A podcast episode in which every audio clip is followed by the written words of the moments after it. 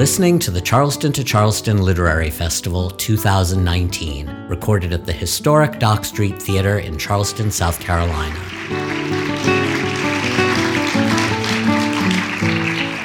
Well, I guess I don't know whether to say good afternoon or good evening, but uh, welcome to the final event of this year's Charleston to Charleston Festival. It's a little bittersweet because this session brings a close to a magical four days. I've heard some people express amazement that the festival has grown so much and attracted so many attendees in a mere three years.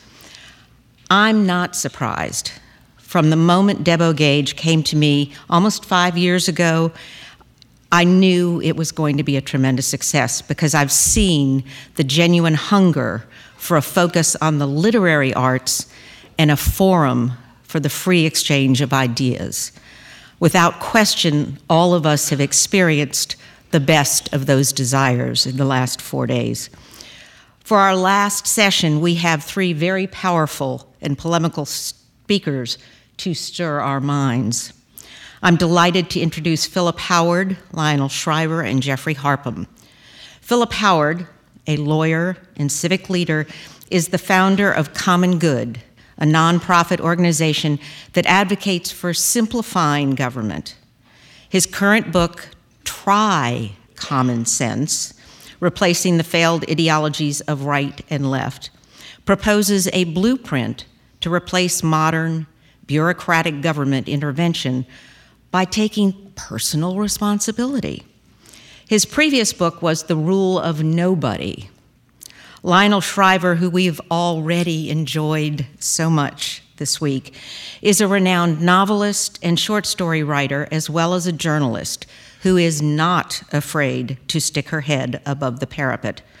Her most recent novel, The Mandibles, A Family, 2029 to 2047 is a satiric vision of a near future fiscal collapse set in America. The Observer newspaper described it as all too chillingly plausible, profoundly frightening. Matthew d'Ancona, who was supposed to be chairing this session, had to withdraw due to the recent announcement of the British election, which he's covering as a political journalist graciously taking his place is Geoffrey Harpham, Senior Fellow at the Kenan Institute for Ethics at Duke University. Lionel and Philip will each present first based on their books, and Geoffrey will then lead a discussion and invite questions from the audience towards the end of the session. Please help me welcome them. Thank you.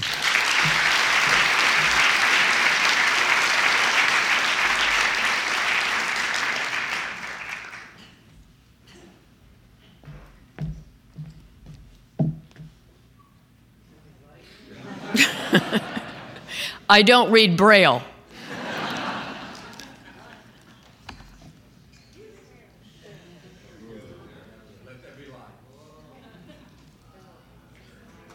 Ah, yes.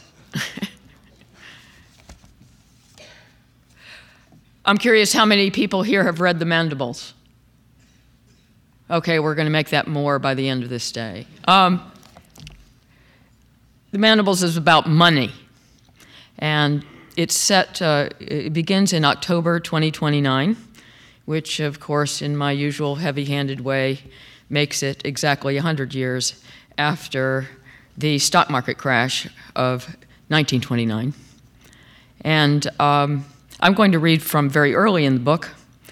You already uh, are aware that there has been a um, challenge to the dollar uh, that was put together by uh, China and Russia and a consortium of other countries. And uh, they are trying to replace it as the world's reserve currency. Um, and in response, uh, the American president, who in 2029 is Hispanic, um, is going on television and addressing the nation. So, this is his speech. Good evening, fellow Americans. At the beginning of this century, extra-national terrorists hijacked our own airplanes to rupture the Pentagon and destroy the World Trade Center.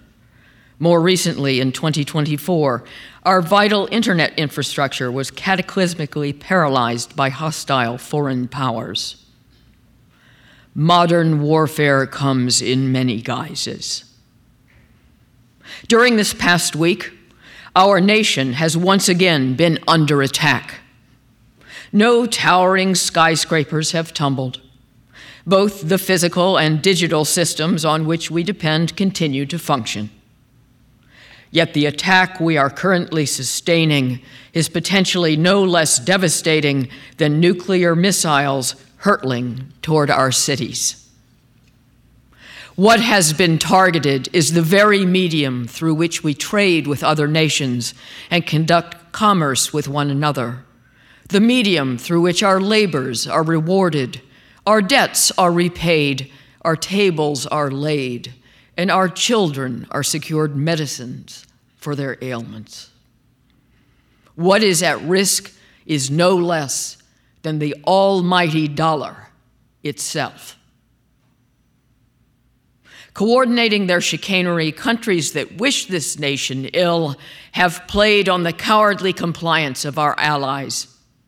In the last 10 days, a sequence of carefully timed financial dominoes were toppled designed to raise the cost of financing our national debt, which would translate into you, the American taxpayer, keeping less of your hard earned income. Our currency was also sabotaged on the international exchange markets. Most perfidiously of all, world leaders who resent the power, prestige, and success of our great nation have cobbled together the so called Bancor, an artificial pretender currency with no history as legal tender. Make no mistake, the Bancor is not intended as a harmless alternative to the dollar. It is meant to replace the dollar. In a move every bit as threatening as raising a gun to our heads, we have been informed that the crops and raw materials on which we rely for our daily lives and livelihoods must now be traded internationally in bancors. A gesture of exceptionally high handed insolence, the United States Department of the Treasury has also been apprised that American bonds held by foreign investors must henceforth be redeemed in bancors at an unfavorable exchange rate capriciously chosen by an international monetary fund gone rogue. American bonds sold to foreign investors must henceforth be denominated in bancors, which is a challenge to our very sovereignty as a nation. Ironically, the parties behind this organized fiscal coup immediately suffered from it. The American dollar is the lifeblood of international banking and the backbone of financial markets around the world.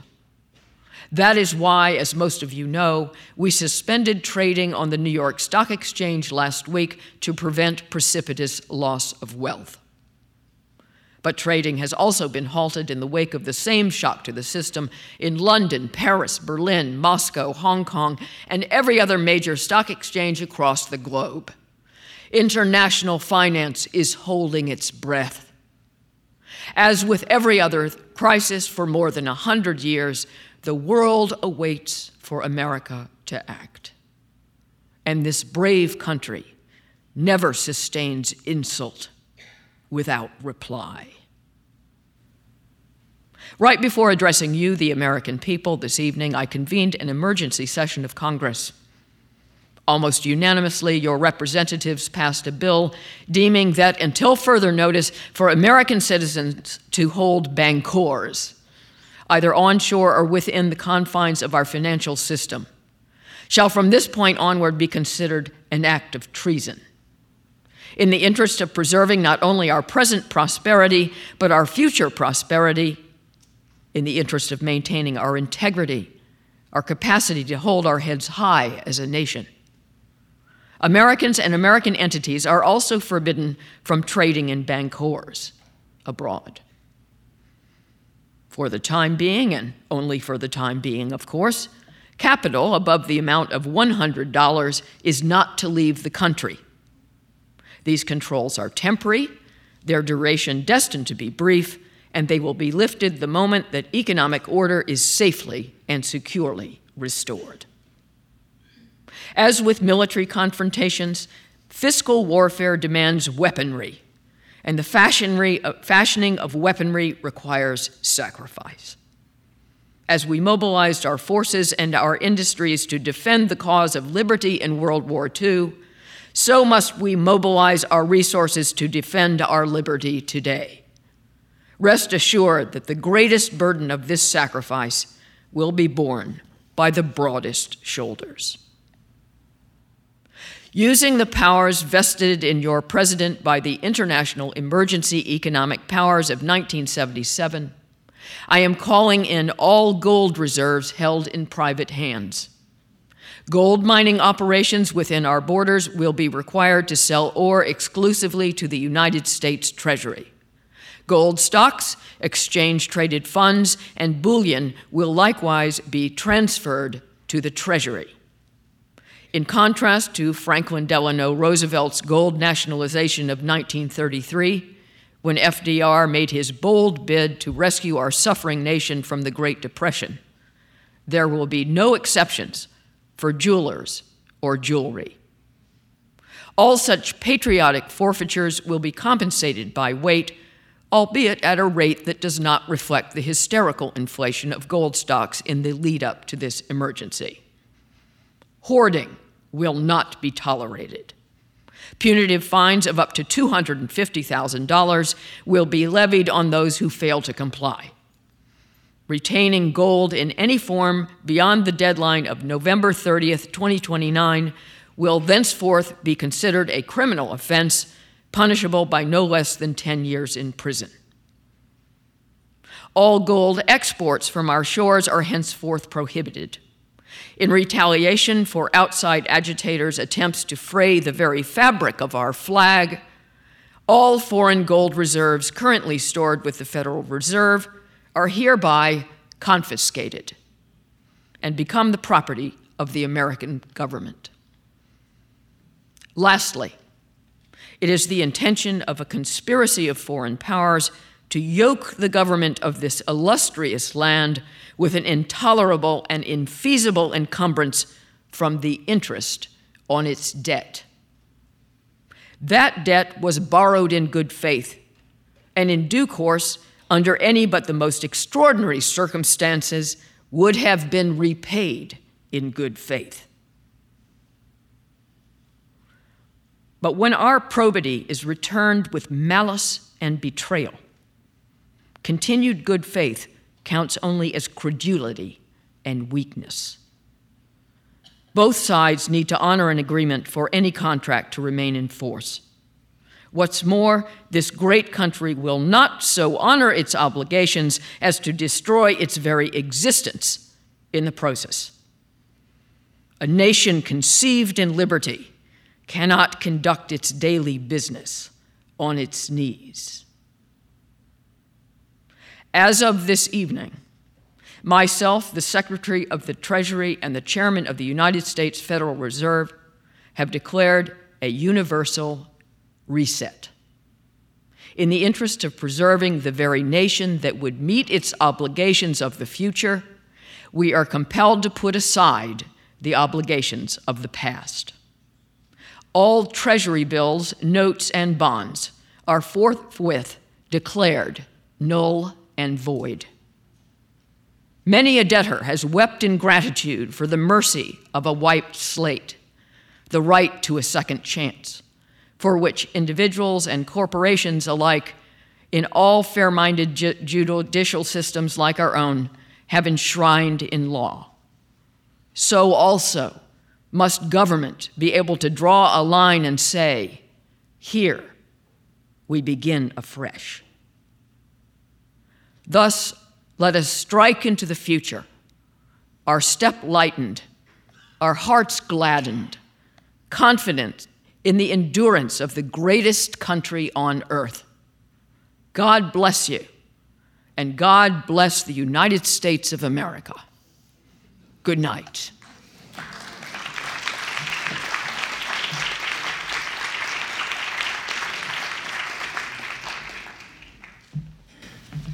Um, we're in a time of, of cultural change and political change. Uh, I think more change is happening even than we're aware of. We're so consumed by the uh, whatever landmine the president has stepped on today that we don't realize actually how many other pieces are shifting in our culture. And cultures can change with dramatic shock. Uh, the Mandibles is a vivid portrait of what can happen when you do have a shock and how, how quickly um, uh, basic norms of decency can disappear when people become desperate. Um, ch- cultures can also change because of frameworks and legal incentives that, um, that begin to push people in different, different directions.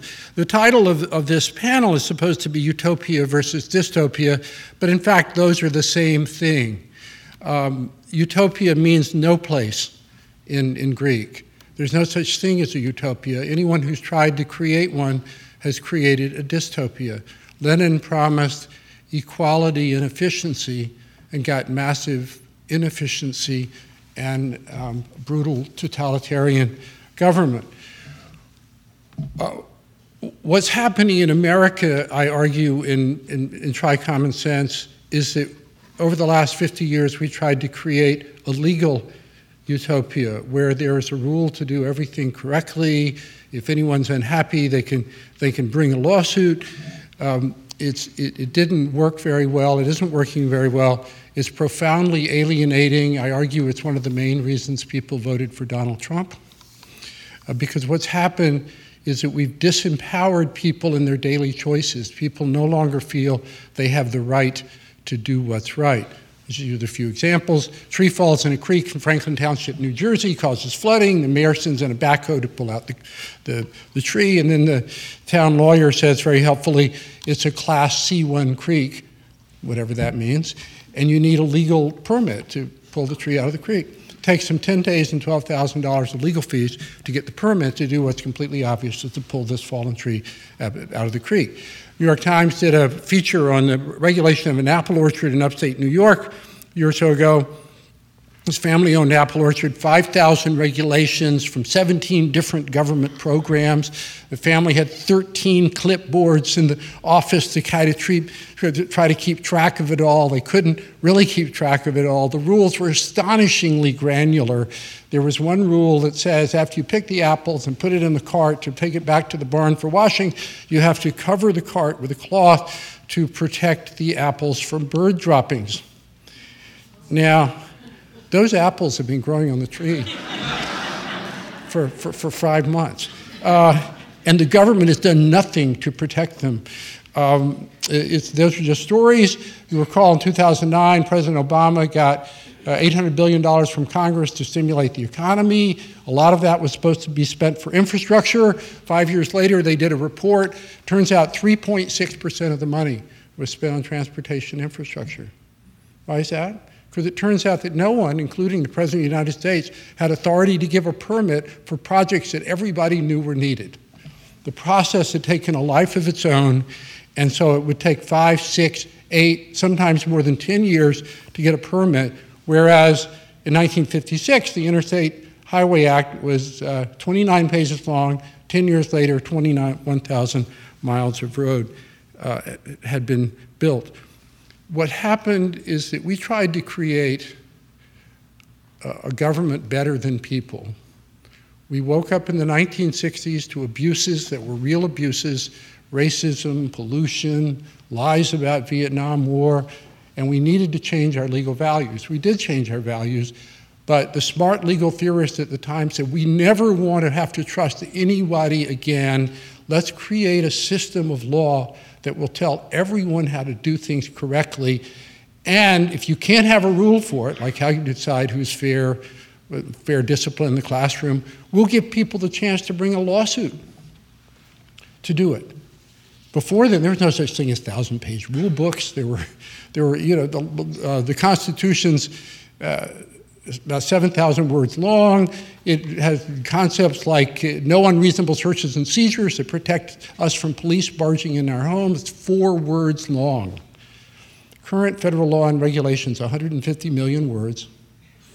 No one can possibly know it all. No one can comply with it all.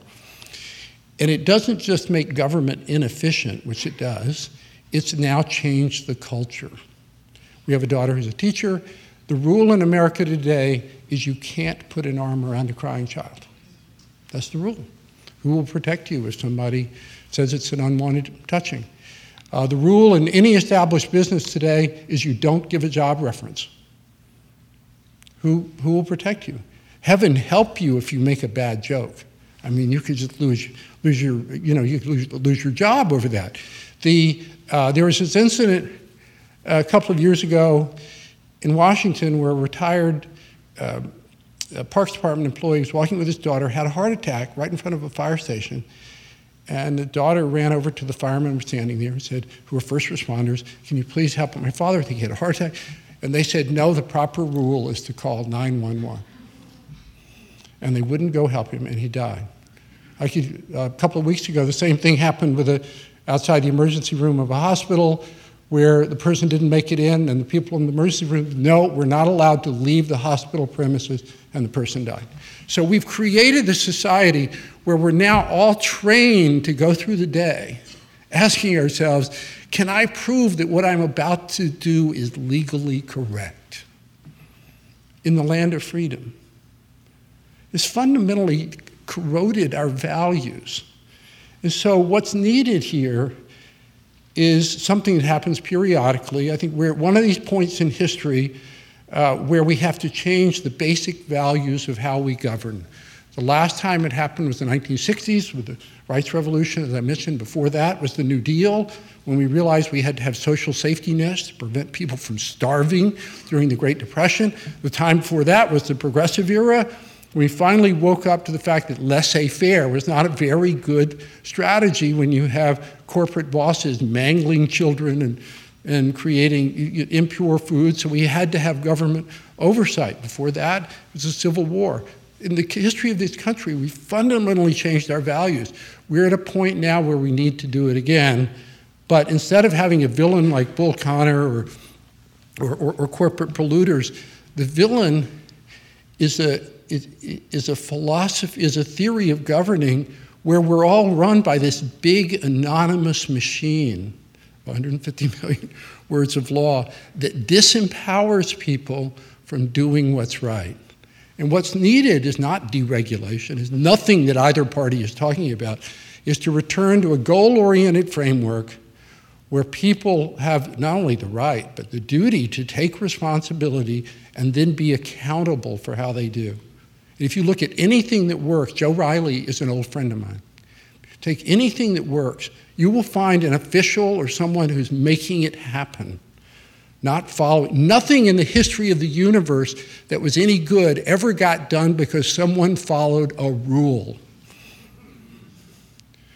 It happened because someone took it upon themselves to make it happen. Life is too complex to fit the circumstances of life into square legal pegs. So um, we can talk about it more, but this is uh, both deeply philosophical. It has to do with the nature of the rule of law. Is law supposed to be outer boundaries? Is supposed to reach into daily life and tell people how to be free, basically. This is what's happened.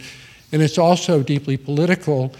And so, with a number of former prominent political leaders and Nobel Prize winners and others, uh, my little not for profit is organizing a campaign which will launch in January to, uh, for a movement for a new governing vision for this country because we don't think we're going to get anything sensible out of either party.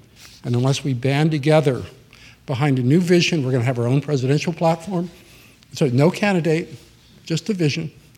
And we're going to have public forums all around the country talking about well, what does it really take to fix the schools? What does it really take to contain healthcare costs? What does it really take to deal with climate change in a responsible way? Unless we do that, we're careening towards conflicts that confuse everyone and will lead nowhere good. Thank you.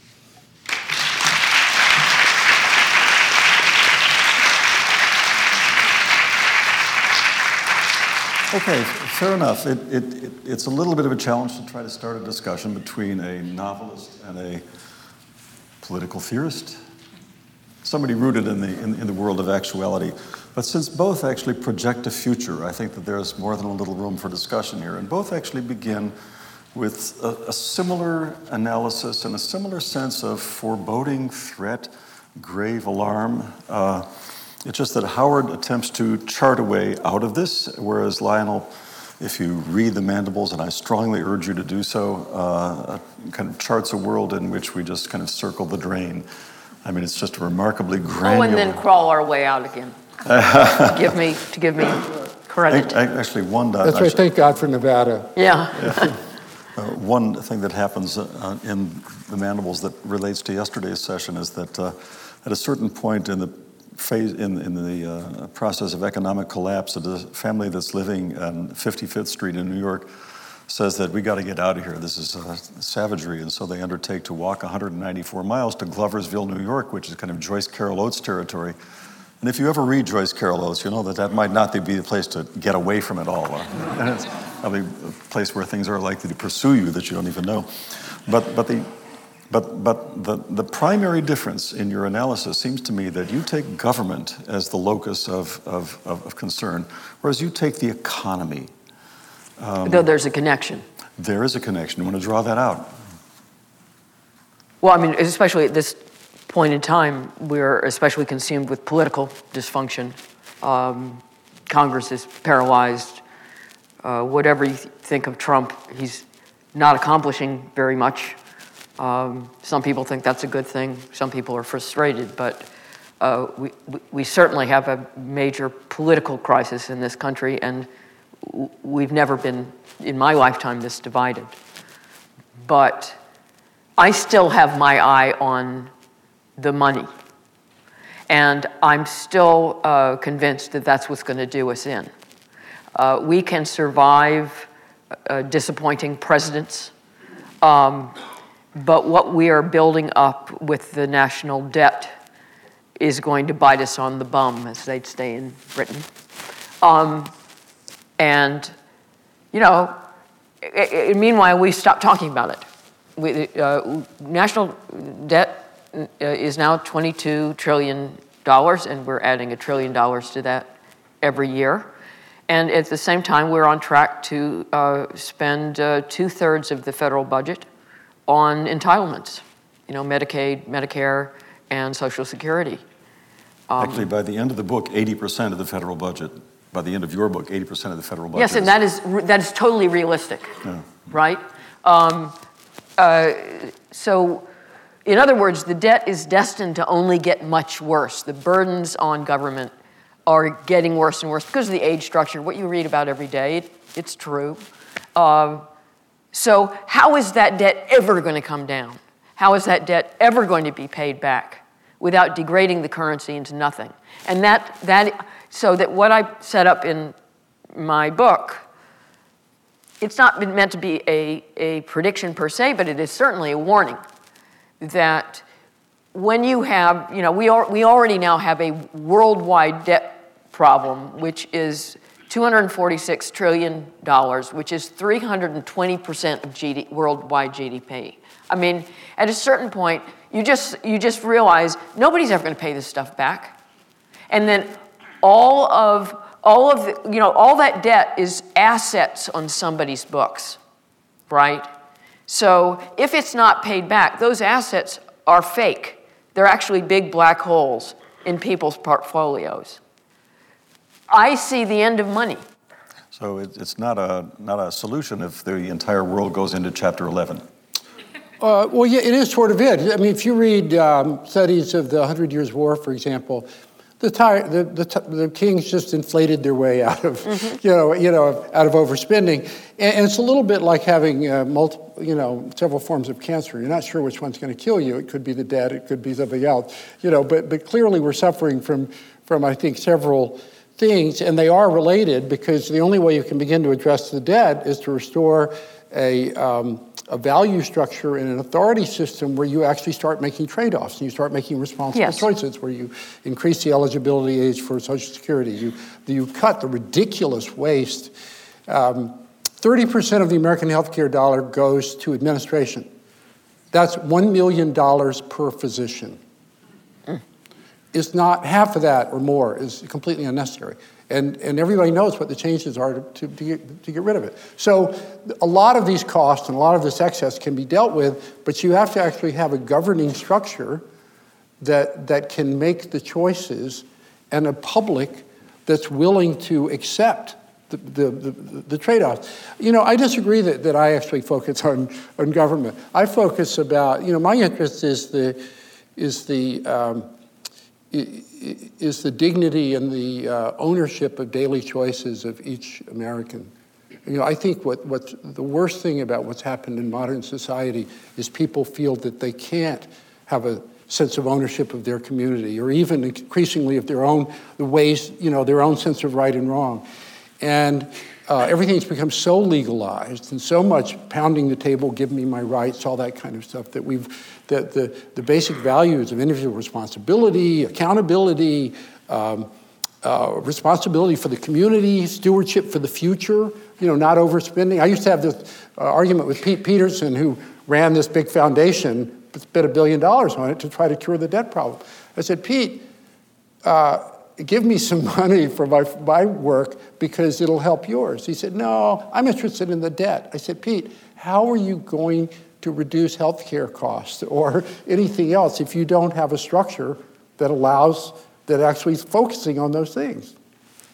Um, so, so they're related, but ultimately, I think that the, the shoe that's dropping now is the shoe that first dropped with, with Barack Obama, somebody people hadn't even heard of, this very impressive young man who promised change we can believe in. That was 10 years ago, 11 years ago. Uh, it didn't exactly work out. So Trump gets elected promising to drain. Eight million Obama supporters voted for Trump, who was promising to drain the swamp. That's not working out. He has no clue what he means by that. He just has a feral genius for having the right, pushing the right bruise, you know, the right button. And, uh, and we're now in this election, which is wild. This is wild. And, and no one's talking about anything, I think, that addresses the real problems of our society, including the one you're dealing with. Well, talking They're about the debt has gone, gone out the window. Yeah. uh, and the, the Republican, Republicans used to at least service rhetorically the idea of, of uh, economic responsibility, but uh, they've completely abandoned it. And, you know, when he was running for, uh, in 2016, Trump actually did propose canceling the national debt. I mean, that, that was after I wrote this book. Maybe I gave him ideas. Let me pick up on the, on the concept of the responsible individual, uh, Philip, because you lay such stress on that. One of the, the gravely alarming features of Lionel's book is that when you think about the economy, there's nobody who is responsible for the economy. I mean, it's just, you, you cannot corral it. You cannot, unless you're in a command economy in a particular country. But uh, globally, you, you, you just cannot control it. So the idea of the responsibility, uh, the responsible individual, is just not the, the pertinent idea. And in your book, you lay an enormous amount of stress on the responsibility of the individual. I'm going to read a passage from you and ask you to comment on it. You say, A culture not tethered to responsible individuals is soon dominated by self interested demands. What do you mean by that?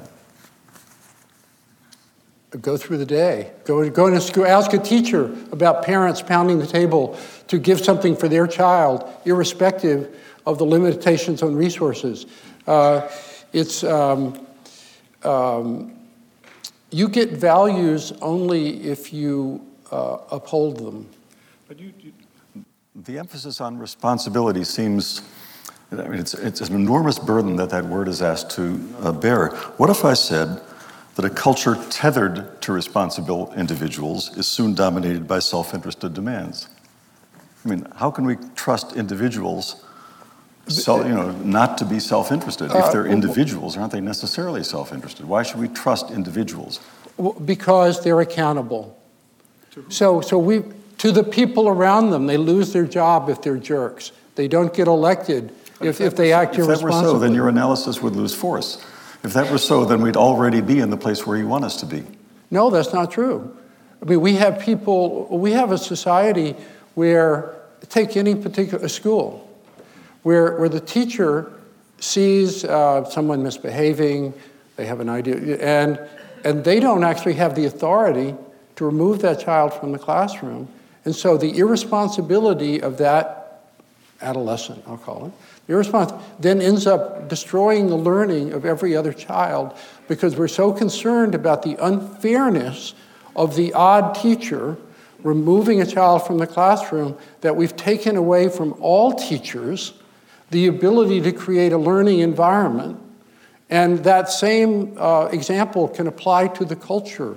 Uh, look at college campuses of students, you know, shutting down perfectly responsible speakers because uh, they, they disagree with their views and think it's, think it's, you know, it, it's irresponsible. So you end up getting a kind of a tyranny of, of the almost the rabid, self-interested people.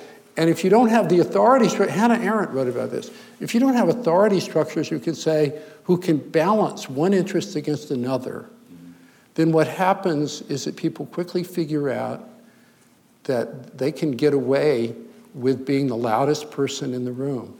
Donald Trump is the natural end of 50 years of relativism where people can say, I want this because it's my right.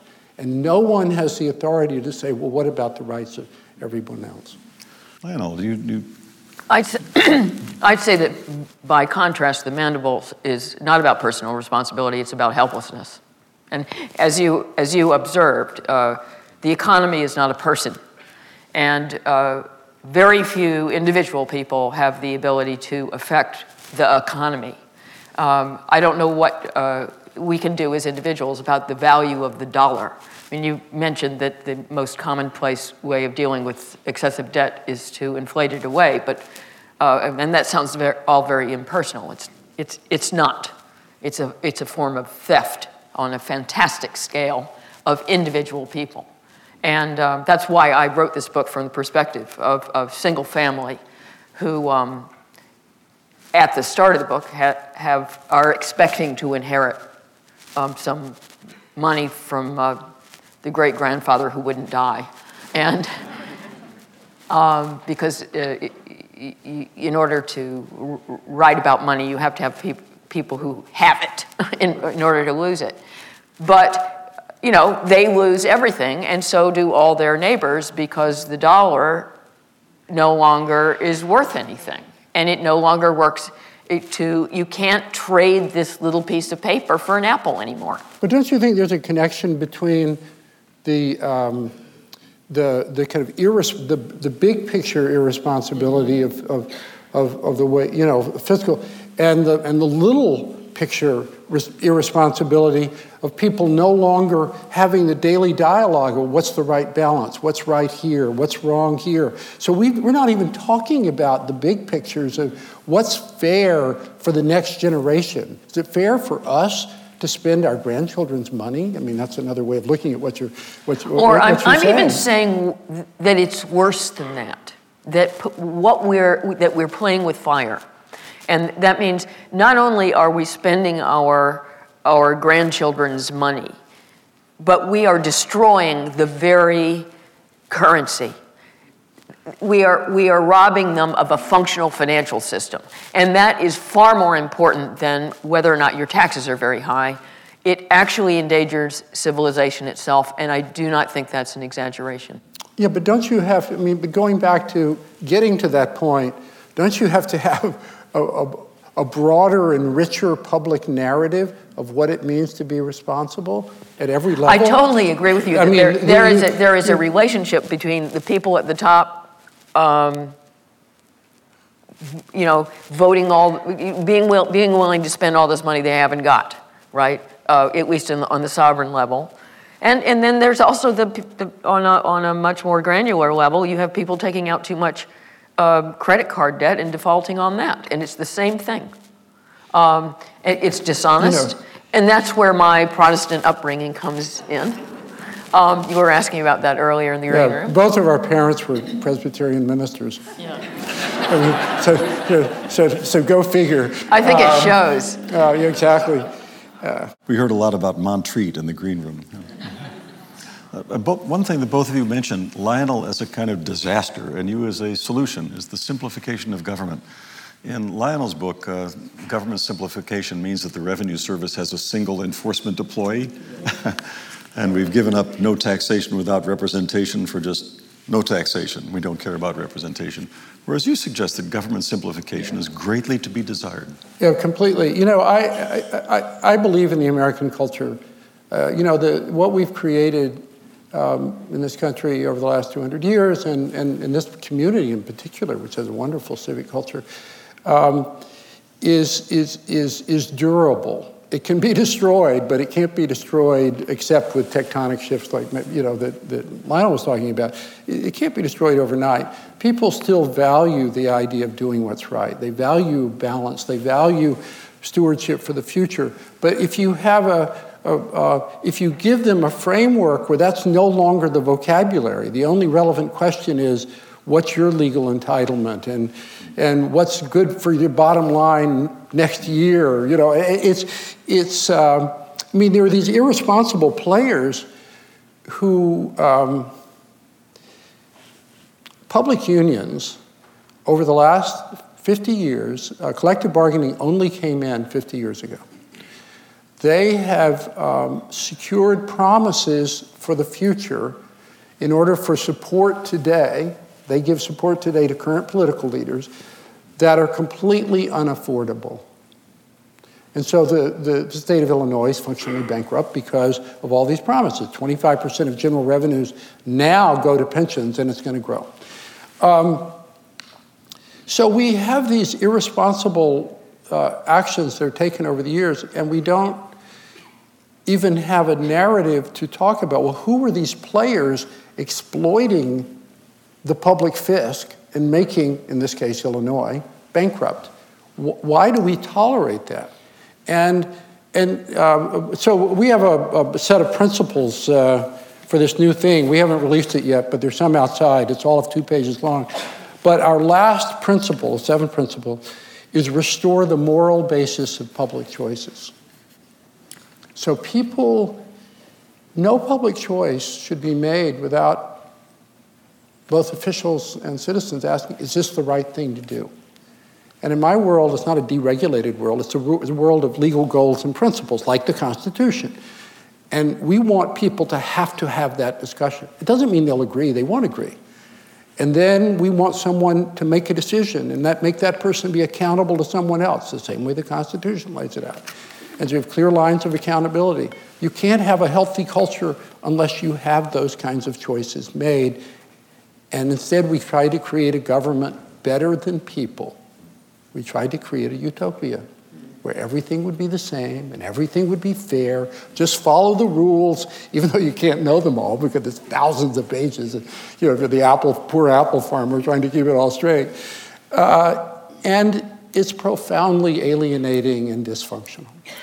Well, when I, when I was reading your, your book, I uh, kept uh, having that coinage running through my mind. I'm sure you're familiar with it, uh, the kludgeocracy. Yeah. Right? Yeah, Steven Teles. And that, that concept that it's, it's, uh, it's actually a problem in the tech world. Uh, yeah. that, that it's, it's like these patches. You remember those patches that you download? Well, it's actually all over life, the kludgeocracy. In other words, it's lots of little fixes. If you, if you want to uh, visualize it, it's like a bunch of band aids all overlapping and, and making this big mound. But that no one ultimately designed. Right. No so one that, intended so the government we have. You, that, and no one would design it. I mean, no one would choose to design anything working this way, and it just happened. And the trouble is, though, I'm, you know, I'm constantly re- reading excellent books and, and hearing from intelligent people about how important it is to simplify the tax code and to, um, to get rid of all these unnecessary laws and, and, and, and maybe to, to restore more responsibility. But how is it ever going to happen? It's going to happen not because I say it should happen or anyone else says it's going to happen. It's going to happen because it's in the process of happening. Actually, I'd like Donald to... Trump got elected. You know, we're having a debate in which some of the serious Democratic candidates are basically arguing for some form of socialism. It's, you know, and, and, and, and clearly fomenting some form of class warfare. And um, so we're coming into a period of conflict and uncertainty where, where groups are being trained to hate each other, basically. And that's a period in which change will happen. It's not unlike 1917, you know, in another period. Who knew what was going to happen, you know, in Eastern Europe and the Soviet Union in 1917? It's anybody's to jump ball. And we're in a period in this country where we're not getting leadership. We have a dysfunctional structure. It hasn't really been identified that way. People are arguing about goals. Let's have more health care or, or climate change, most of which I agree with. But they're not talking about how you get there. And they're not talking about why people voted for Donald Trump. Uh, I mean, most people who voted for Donald Trump voted for him against their interest because they hated Washington. And um, why do they hate Washington? You know, what is it about it? Why are they so alien? Because they hate Big Brother breathing down their neck. And it's a little bit of, you know, what you write about in the mandibles. Yeah, I think, I think that a lot of the Trump vote uh, was uh, what I call a, a fuck you vote. they, Trump voters knew they weren't supposed to vote for him, right? And he wasn't supposed to be the Republican nominee. Um, so it was, it was not doing what you're told. And the same thing has happened in Britain with Brexit. They were told they were not, they were supposed to vote to stay in the EU, and resented the hell out of being bossed around and condescended to. And that was another fuck you vote. Right. And I think there's a hunger. Here's my bet. I don't know how to organize this. I can write the books and, get, you know, the academic leaders and Nobel Prize winners to support me and people like Mitch Daniels and Bill Bradley and all those kinds of credible people. Uh, I don't know how to start a movement. Maybe you guys can help me. But, um, but I believe that there's a hunger for a new vision. There's a hunger for the old values. There's a hunger for people to say, I want to do what's right. I want to let the kids go out and play and not feel guilty about it. You know, a hunger for putting an arm around a crying child. You know, it's just, it's just mad. Your warning labels. Thank God for the warning labels. Caution contents are hot. I mean, what would life be if we didn't have that warning label every day to look at? I mean, there was this contest for stupid warning labels my favorite was the one, it's a five inch fishing lure. That's a big fishing lure. And it says, caution, harmful if swallowed. I mean, there's this, this literally, it's like stand up. I was on the Jon Stewart show three times. He's just considered everything I was writing about stand up comedy. I, I think that there's a hunger in the audience to ask some questions. And so I think at this point we should we should reorient and get some lights turned up. I see one person right here, so if the microphone could find that person.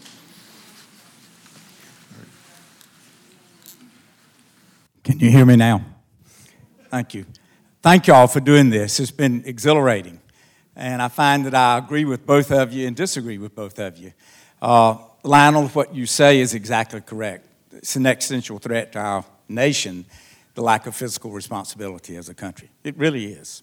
And Philip, what you say about the lack of personal responsibility uh, and the willingness for people to accept responsibility is absolutely the other side of that existential threat. I admire you for saying we want to have seminars and go around the country and do these things, and you have your booklet there. But the real issue, we have to simplify, and it really comes down we have to have legislative branches of government that function in the states and at the federal level.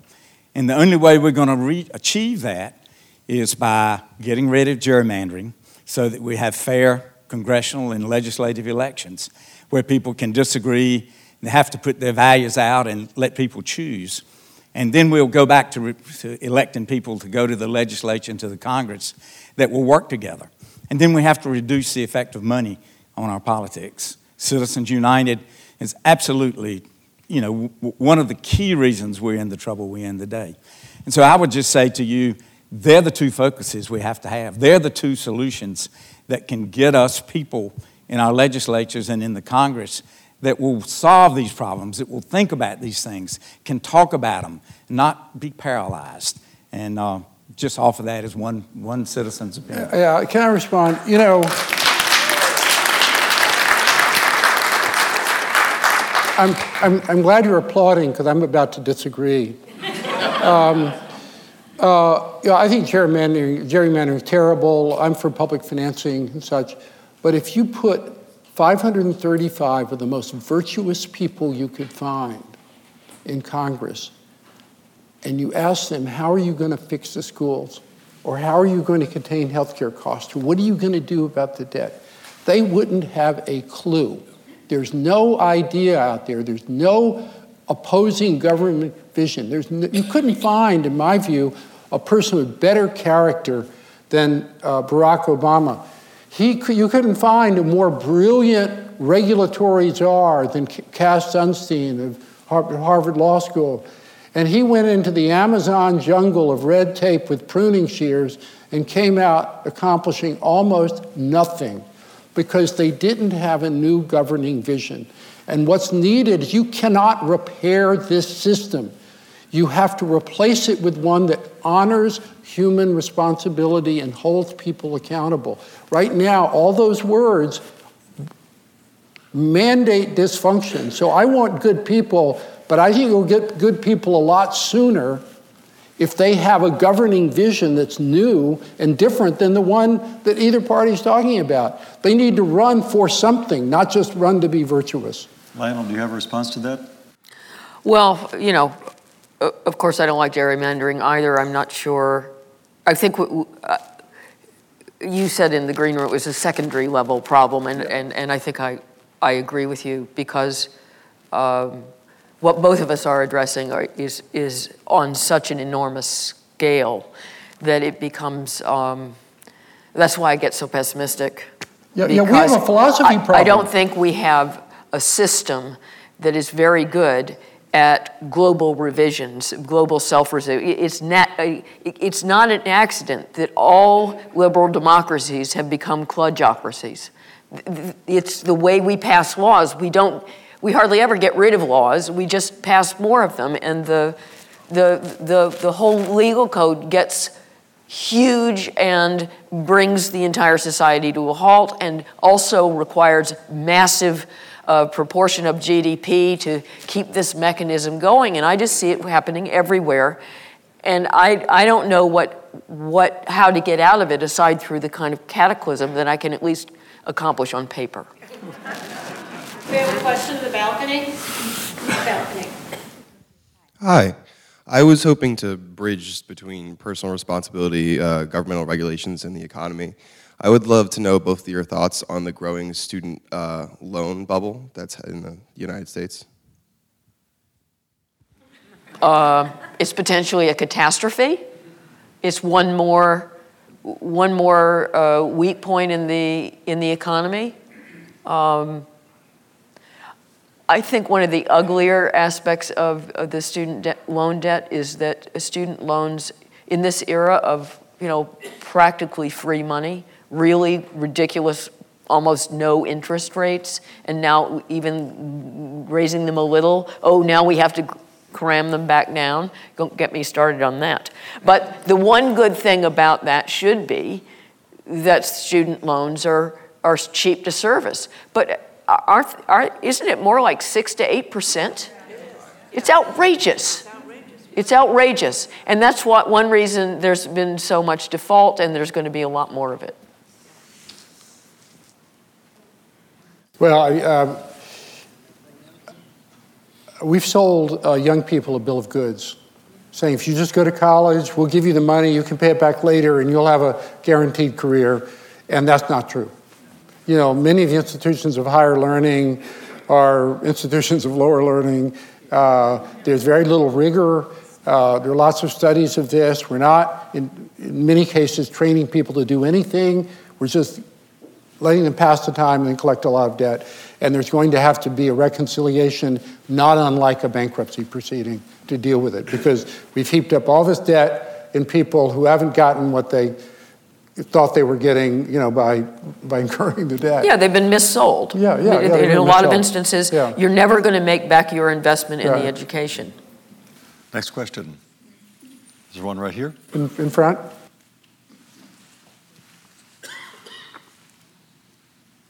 I'm sorry my question isn't fully formed, but I can't help but think back to earlier in the festival when we were talking about um, a very disruptive uh, um, platforms for discourse, especially in social media.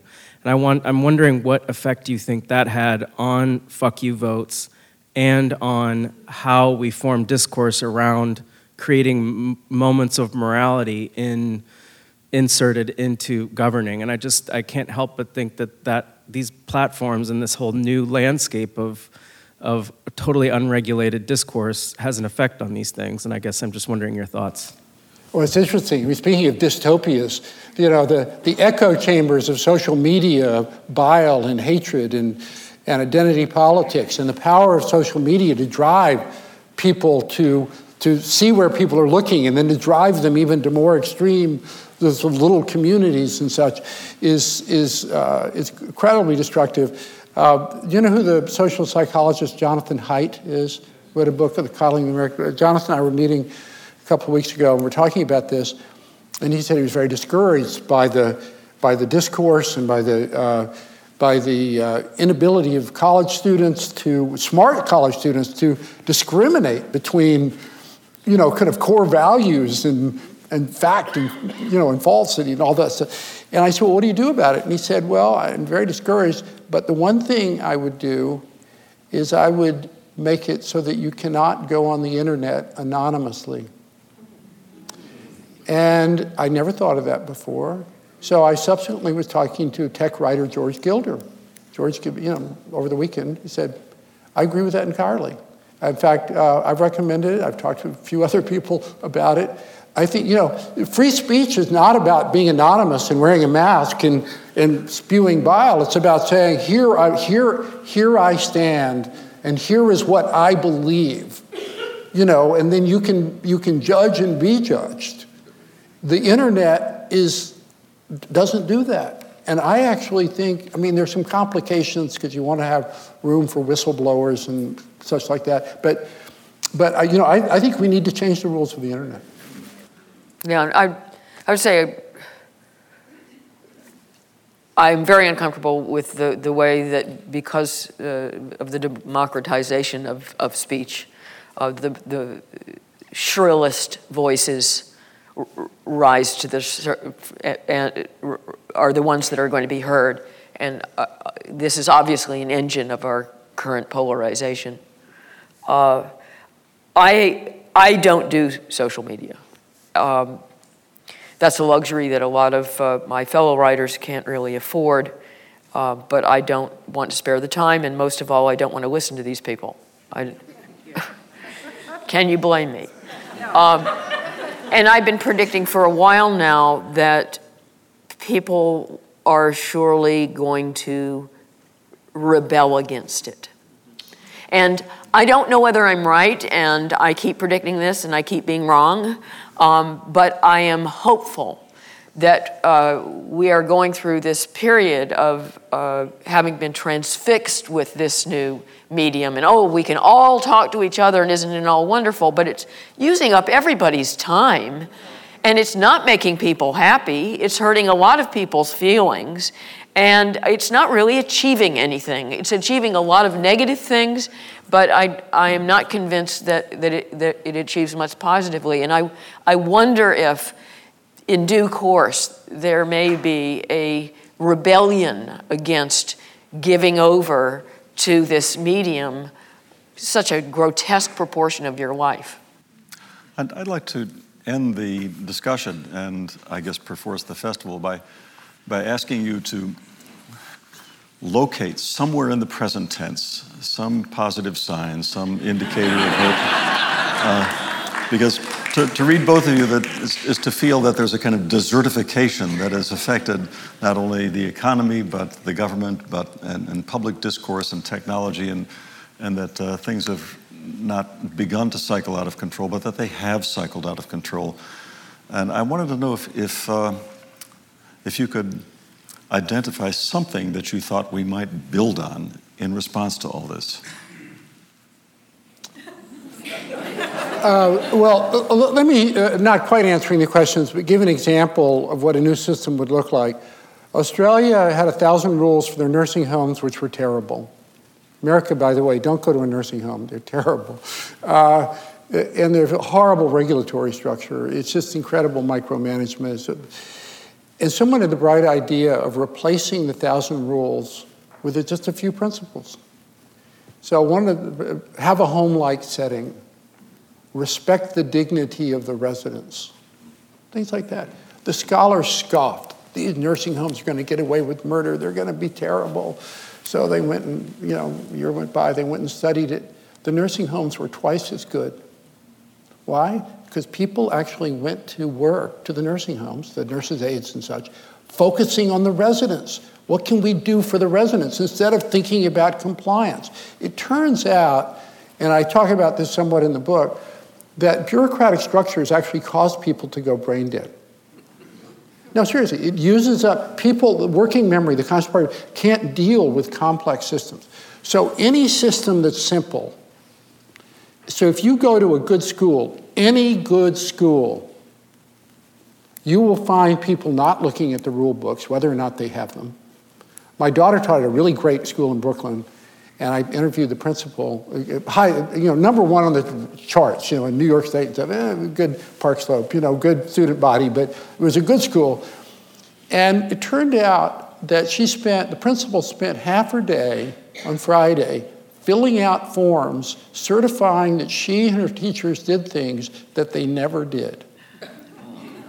And the purpose of her spending the day like that is to liberate her teachers from having to think about all of this compliance stuff that is kludged up over the years that force people to do things.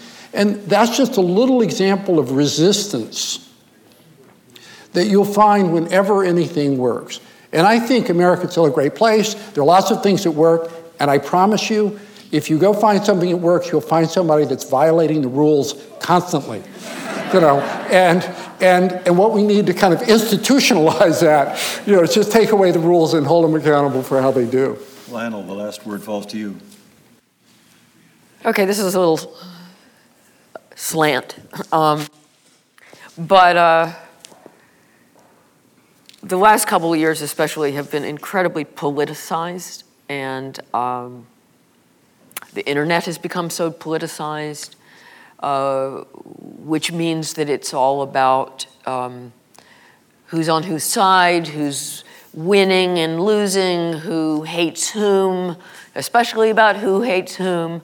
Um, I just got an email from my younger brother in Iowa who says that uh, he's having serious mar- marital problems because his wife can't stop talking about Trump. Um, we should talk about this later. All right. and I'm prey to the, you know, I have to, I, I'm, I'm not being all goody goody. I'm prey to the same thing. I get very exercised. I'm especially involved in the Brexit thing. And I sometimes have to ask myself why I care so much. But I get so involved in it that I don't ask myself that question often enough. I just had um, the most delightful two or three days in this town, okay? And it is beautiful. It is beautiful. I am thrilled that um, this city made an effort to preserve its original architecture when it, when it was, before it was too late. And it's just been such a relief to walk around, to look at beautiful buildings, to be in nice weather, to talk to people who are perfectly lovely and incredibly generous and have invited of the speakers into their homes.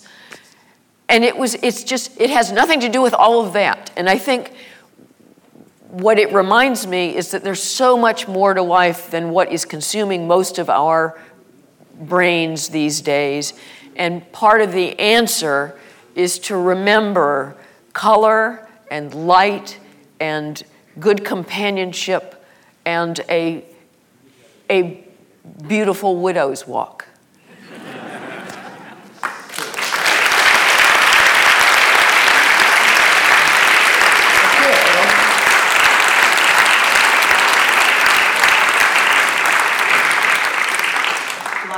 Exactly what I was going to say that that the uplifting positive optimistic vision is that sure enough this festival has brought hundreds well actually almost 5000 people together over the course of the last 4 days to explore ideas to be exposed to great thinkers, great writers like those on the stage. And we all owe the festival um, so profound thanks for organizing this kind of an, of an experience. I will also say that um, in, in thanking all of the people who are responsible for having put this on, Buxton Books is not just a pop up bookstore. What they've been able to accomplish over here is extraordinary, but they are on the campus on King Street of the Library Society. So if you enjoyed access to fabulous books out front, I encourage you to start supporting this amazing independent bookstore on King Street. Thank you so much to all three of you for giving us the final.